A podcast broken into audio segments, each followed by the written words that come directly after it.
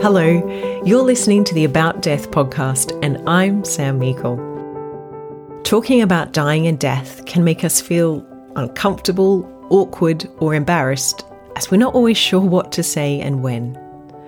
Through this podcast, you'll hear why and how people start talking about dying and death, and if they didn't, what they wish they might have said, and the impact this has had on their lives and on the lives of those they love.